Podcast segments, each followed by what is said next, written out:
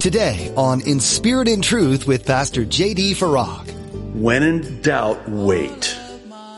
Don't rush ahead of God on the impulse of the moment. Just wait on the Lord. I have always regretted going against that check. I have never regretted waiting when I've had that check. God will give you sometimes a yellow light to slow down and proceed with caution. Sometimes God will give you a red light, stop. And then sometimes God will give you the green light, go ahead. You're listening to In Spirit and Truth, the radio ministry of Pastor J.D. Farag of Calvary Chapel, Kaneohe. Pastor J.D. is currently teaching through the book of Esther. Whenever we face a trial or go through a struggle, one of the last things we want to hear is to be patient and wait. For many of us, patience is something we struggle with regardless of our situation. In today's message, Pastor JD reflects on the patience and faith of Esther and teaches us the importance of waiting on the Lord. Now, be sure to stay with us after today's message to hear how you can get your own copy of today's broadcast. Subscribe to the In Spirit and Truth podcast or download the In Spirit and Truth iPhone or Android app. But for now, here's Pastor JD in Esther chapter 5 with today's edition of In Spirit and Truth. Verse 4. So Esther answered. Imagine how relieved she is. If it pleases the king, let the king and Haman come today to the banquet that I have prepared for him. Then the king said, bring Haman quickly that he may do as Esther has said. So the king and Haman went to the banquet that Esther had prepared. At the banquet of wine, the king said to Esther, what is your petition? It shall be granted to you. What is your request? And he says it again, repeats it. Up to half of the kingdom, it shall be done. Then Esther answered and said, my petition and request is this. Notice how eloquently, how magnificently, how beautifully she says this if I have found favor in the sight of the king and if it pleases the king to grant my petition and fulfill my request, then let the king and Haman come to the banquet which I will prepare for them, and tomorrow I will do as the king has said. Oh, interesting. Is uh, Esther having like second thoughts here? Is she losing courage, losing heart? I mean, she just had the courage and the faith, the holy boldness, if you will, to approach the king uninvited, willing to perish. And now she has them there at the banquet and the king reiterates his willingness to give her up to half of the kingdom. And she's like, I'll tell you tomorrow. Is she cowering in fear? Absolutely not. It might seem like that at first read, but upon closer examination, this is not fear. This is wisdom, as we'll soon see. This is remarkable wisdom. And the reason I believe that and say that is because, think about this. Esther and all of her people with her have just got done praying and fasting for three days. You don't think they've heard from the Lord? You don't think they've received wisdom from above? I think of what James said. If any of you lacks wisdom, let him ask of God and God will give you wisdom and he will be so generous. He will not withhold any wisdom. He will give you all the wisdom you need. And the wisdom from above is first pure, then peaceable, then gentle, then easy to be entreated and full of mercy and good fruits without hypocrisy or partiality. That's the wisdom that she received during that time of praying and fasting. Let me once again hasten to say that one of the things God has been really ministering to me uh, in recent months is the power of prayer and fasting. Now, I want you to be careful. Sometimes you have to, there are many different kinds of fasts. There are some medical considerations when it comes to fasting. Some people just do a liquid fast. I, when I was younger, I used to be able to fast longer, but the most I can go now before I, you know, my brain starts shutting down, which doesn't take much for that to happen, but is about three days, three days and two nights. About that third night, I, I've got to break the fast. Sometimes I'll fast for a day and a night. And, and, regularly and consistently. Uh, it's not that when you, I don't want to get into a whole thing on fasting, but prayer and fasting is so powerful. Prayer and fasting is humbling oneself before God and asking of God for anything. And God hearkens unto the voice of our cry when we humble ourselves before Him in prayer and fasting. And that's what fasting is. It's humbling oneself before the Lord, as is prayer. And it's so powerful. And she heard from God. She was on the receiving end of the wisdom from above and God ministered this to her. I really truly believe with all my heart that God put it on her heart in that moment to wait one more day. I like what Charles Spurgeon said about this. He said, doubtless Esther longed to bring out her secret, but the words came not. God was in it.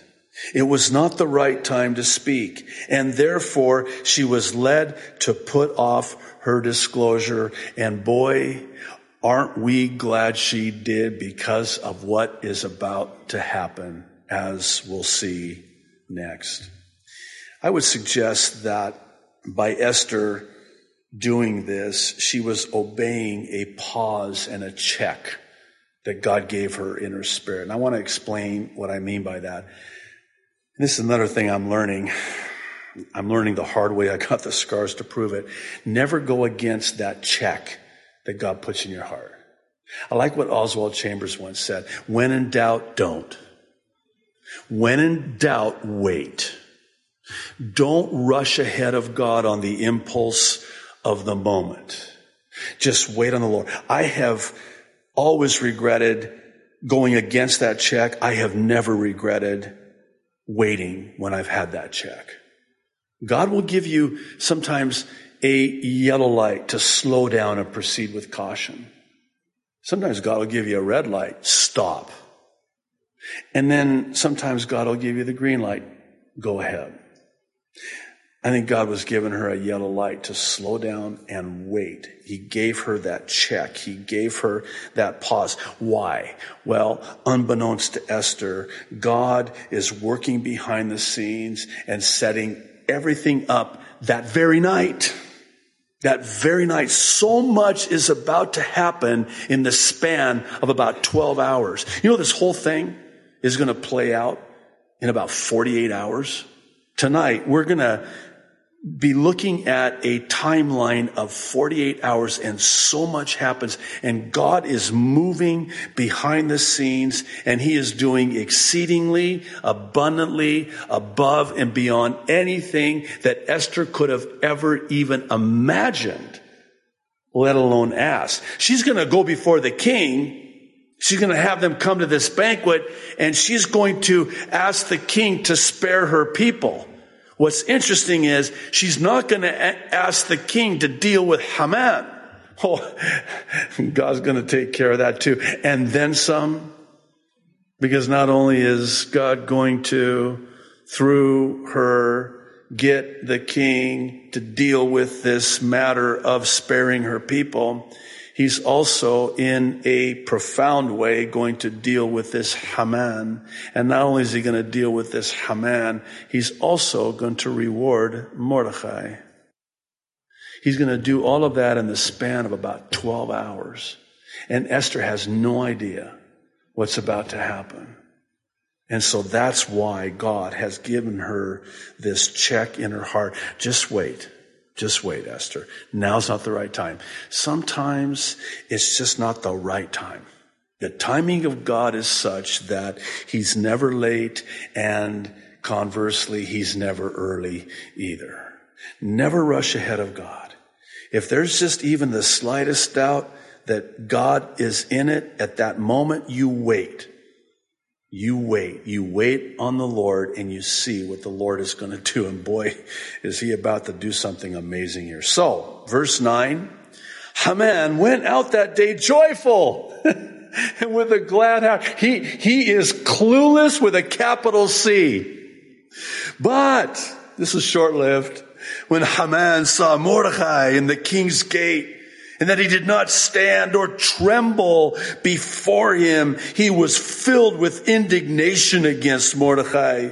Nevertheless, Haman restrained himself and went home. and he sent and called for his friends and his wife, Zeresh. Uh, this is going to be an interesting dialogue, as we'll see here in a moment. So, um, interesting. Uh, I want to point something out here. Do you see the hand of God here? This is again God ruling over all and overruling all by restraining Haman from reacting to Mordecai at that very moment. And he could have, by the way. He's been given the authority. And God stops him. And God restrains him as only he can. Why do I point that out? Because this one truth should be of such great encouragement to every single one of us because it's a much needed reminder of how God restrains the Hamans of this world. God overrules all and rules over all. And here's the truth. The enemy cannot touch even one hair on our head, which for me is becoming less of an issue. unless and until God allows it. And here's the thing, God will only allow it if it ultimately serves his purpose in the end. The devil is God's devil. And the devil can do nothing to us unless God allows him. And God will never allow the enemy to do anything to us unless in the end it fulfills his purpose and his plan. Now, verse 11. Then Haman told them of his great riches, the multitude of his children, everything in which the king had promised or promoted him and how he had advanced him above the officials and the servants of the king. Moreover, Haman said, besides, Queen Esther invited no one but me to come in with the king to the banquet that she prepared. And tomorrow, I am again invited by her along with the king. Yet all this, verse 13, avails me nothing so long as I see Mordecai, the Jew, sitting at the king's gate. I can't wait until that date that we cast lots so that we can get rid of these Jews. This is a brag fest, isn't it? This Haman has a, an I problem. Everything is I, I, I, me, me, me. And that's because he has this insatiable thirst for power and prestige. And that's how it is for the Hamans of this world. Those who seek to be successful in the eyes of the world. The problem is they'll never be satisfied. Actually, instead of being satisfied, it's the exact opposite. They only become emptier and more dissatisfied. And the reason is because that's the way God has made us. God has made us in such a way that He is the only way and the only one who can satiate the hunger and the thirst of our souls, like Jesus to the woman at the well. If you drink from this water, you will thirst again. I like how one described that you can take whatever that prominent passion is in your life. And you can write these words, if I drink of that, I will thirst again. And what Jesus was saying is that the water that I have to give It's the water of life. It's the spiritual water. It's the only water that will quench the thirst of your soul.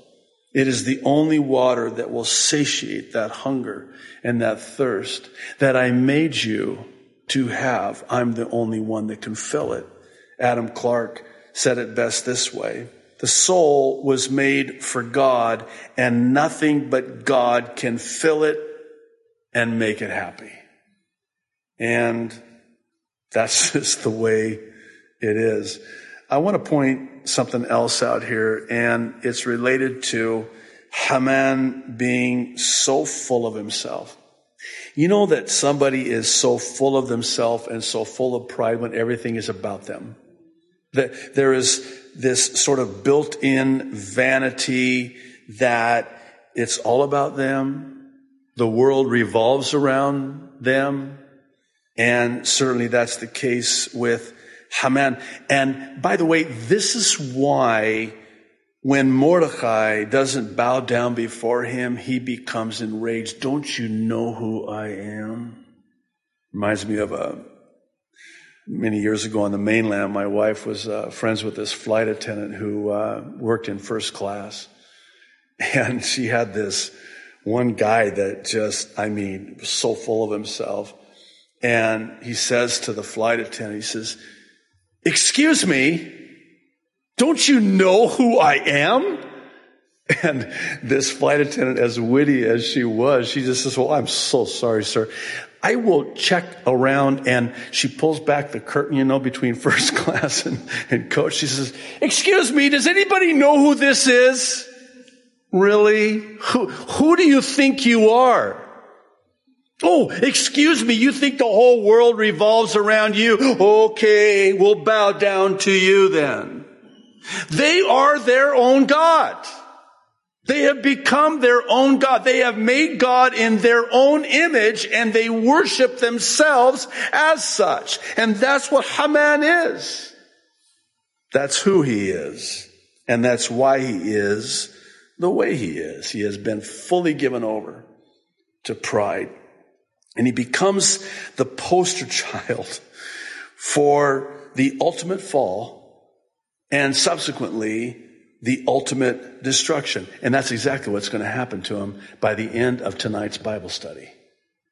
Lest we become self-righteous and indignant as we're all prone to become. We talk about Haman with such a disdain in our voice. What a wicked man.